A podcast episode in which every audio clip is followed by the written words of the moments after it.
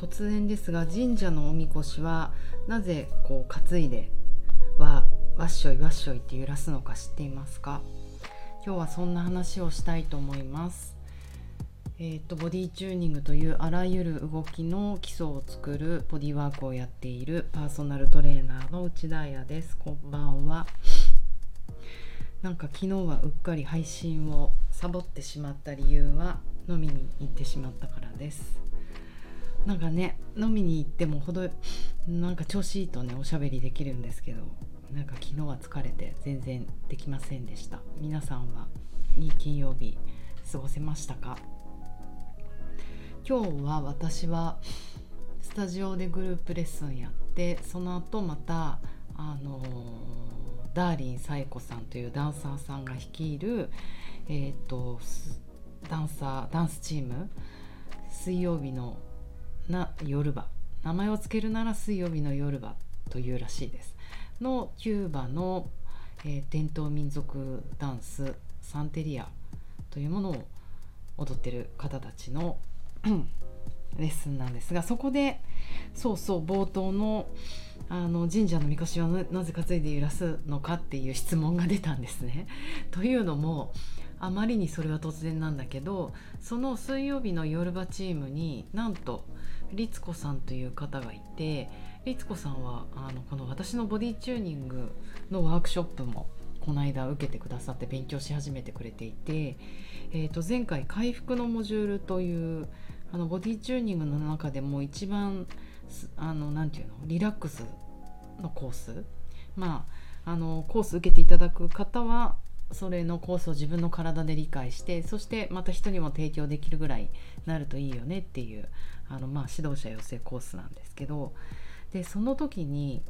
あの教科書をお渡しするんですね。もう私多分これ10年10年以上書き続けてる教科書なんですけど4つのモジュールがあってそれぞれに教科書があります。もうねこれ何ページ？64ページ。まあ、字がでかいっていうのもありますが手書きじゃないですよ一応ね。だけどあのー、情報量がねすごくいっぱいででもうなんか毎回毎回書き足しちゃってるんですよ。なのでえっ、とすごい情報量が。でもちろんねあのもうこれいらないんじゃないっていうような情報は消していこうと思うんですけどなんかね自分の中でこうちょっと追加して書き足してっちゃう傾向にあるので、えーと、でもコースの日数は変わらないじゃないですか。3日間3日間で消化しなきゃいけないからあの教科書がね常に全部できないんですよ。あの私のせいです。でその時のメンバーとかその時の集まってくれたみんなの体の調子とかあと意識の向け方ああこっちに意識向いてるんだなっていうのが分かるとその教科書の中からまあピックアップしてやるっていうこともあるので全部をねなかなか網羅できていなくて多分みんなコース終わった後に気になると思うんですよね。でそこでなんか教科書に「神社のみこしはなぜ担いで揺らすのか知っていますか?」ポーンってこう、うん、あのクエスチョンマークが書かれていたのでそれは気になると思います でそれで今日律子さんにあのみんなも好きそうな話だからって言ってあの質問いただいたのでそのお話をしましたであのやっぱりこの揺れるってすごいあの生命において大事なことであの何て言うの生きてるもの万物。だって宇宙だって収縮と拡張じゃないですか。宇宙は常に広がっているし収縮している部分もあると。ビッグバン。でまあそんなでかい話は置いといて人体もこの contract と expansion 収縮とあじゃあ拡張とあじゃあじゃあいいのか。収縮と拡張を繰り返すことによってリズムが生まれるんですね。私たちの心臓 heartbeat も心臓も収縮と拡張だし心臓でしょ？肺でしょ？横隔膜だってそうでしょ？内臓もそうですよね。消化器官も全部そうでしょ？あの静脈だってそうじゃないですか。その収縮と拡張を繰り返して血液流れてる。あと目ももちろん目も開いたり閉じたりもあるけれども瞳孔自体も光によって収縮したり拡張したりあのびっくりして収縮したり拡張したりしてますよね。あと自律神経もそうです。上がったり下がったり。で筋肉も筋緊張筋肉もそうですよね。 contract したりリリースしたり。まああと言い方変えると開いたり閉じたりっていう動きをしていてなんかその繰り返しが動きを生み出していると。で人間が、まあ、動物でもいいんですけど安全を感じている時っていうのは、えーと、やっぱり開いてるんですね。あのお腹は柔らかいと。で呼吸も深いと。うん、だけどえーと、一度パッてこう脅威を感じる。敵来た。何かあった。うわストレス。上司嫌なこと言った。ってなると,、えーと、脅威を感じた時にはクローズする、うん、オープン。さっきのオープンの逆ですよね。緊緊張はタイトになるし要はあの防衛反応に入るってことですね。プロテクトですよね。外の敵から自分を守ると。でついでに呼吸は浅くなる。うん、でこれがあのファイトフライト反応防衛反応なんですけどでもまたああの敵がいなくなったとか何？例えば緊張する舞台が終わったプレゼンが終わったってなってあもう安全だなって感じたらまた元に戻ると,、えーと、全ての感覚が開かれた状態になって、えーとお腹が柔らかくなって呼吸が深くなると。でこれが自然のサイクルナチュラルサイクルなんですよ。ただ、まあ、例えばトラウマと呼ばれる大きなストレスとかあとクロニッククロニックなストレルストレルストレス、えーと、常に受け続けてる何て言うんだっけそれ日本語で。ずっと恒常的ななんかおかしいな。ずっと受け続けてる長い時間のストレスはあのこの防衛本能がずっと続いてしまうんですね。要はあの緊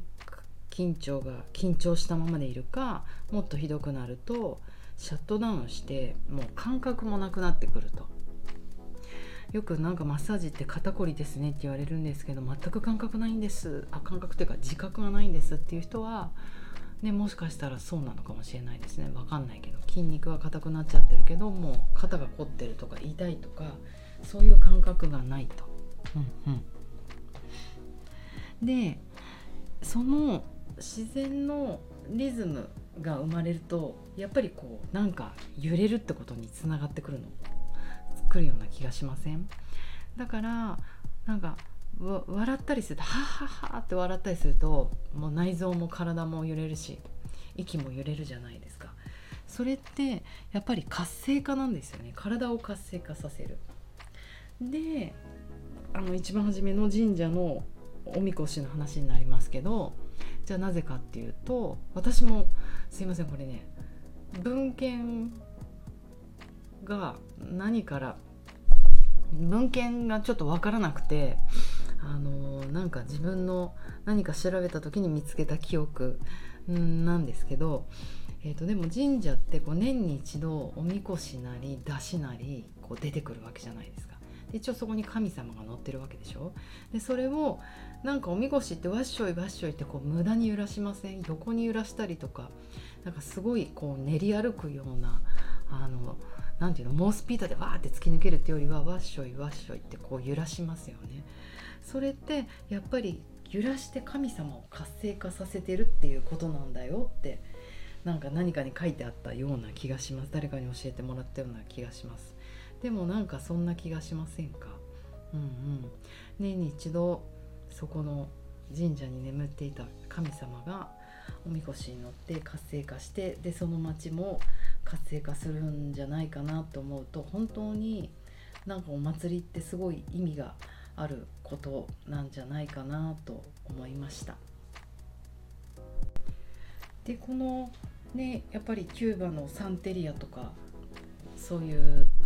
民族ダンスとかあとやっぱりバリのケチャとかバリバリ舞踊全部そうですよね。今すいません。なんかケチャしか出てこないけどそういうものってもう明らかにこう体を揺らすなんか上下に揺らすのもあるし肩甲骨を後ろに引いて揺らすのもあるしこうパンパンパンパンパンパンってずっとこうケチャもケチャケチャ言ってあ今股関節がなっちゃった。すいません。どんな体勢で話してるかいけないですよね。そうえっ、ー、となんかケチャケチャケチャケチャって言ってこう地面踏み続けたりとかやっぱりこのすごい振動をうんこう体を揺らすものが心を揺らしてでそしてなんかトランス状態に入っていくんじゃないかな。結局非日常を味わっていく。でそれが、まあ、ストレス解放にもなったりトラウマ解放になったりもするんじゃないかななんて思って本当に面白いなと思いました。その辺はまたね今度サイコさんに会った時に聞いてみようと思います。そのサンテリアにおいてのね揺れるっていう感じとか。で今日はもうスーパー余談なんですけど揺れるといえば田我流。なんか田我流さんっていうラッパー日本人のラッパーさんがいるんですけど、えーと、彼の名曲があってもう揺れるっていうとその曲なんですよね。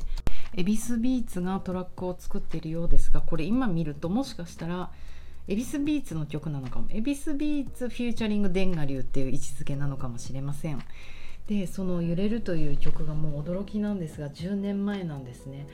えっ、ー、とねここの、うん、揺れる揺れる胸が胸が揺れる揺れる胸がってなんか歌えなくて申し訳ないんですけどでも、あのー、心をね揺らすような名曲をあの作っていこう音楽っていう道に決めたからみたいな感じの、えーと、とすごい素敵なラップであのね、曲も耳に残る曲なのでもしよかったら皆さん週末に YouTube で聴いてみてください。えーと、では10分経ちました。私はなんと明日からイエイ遅い秋休みなんですよ。でだから頑張って今から根作りいや根作りじゃない荷造りしようと思います。ワクワクしてできないかも荷造り。映画とか見ちゃうかも。じゃあ皆さんは、えーと、外で遊んでる人は楽しく遊んでください。お家でゆっくりしてる人はリラックスしていい土曜日を。じゃあね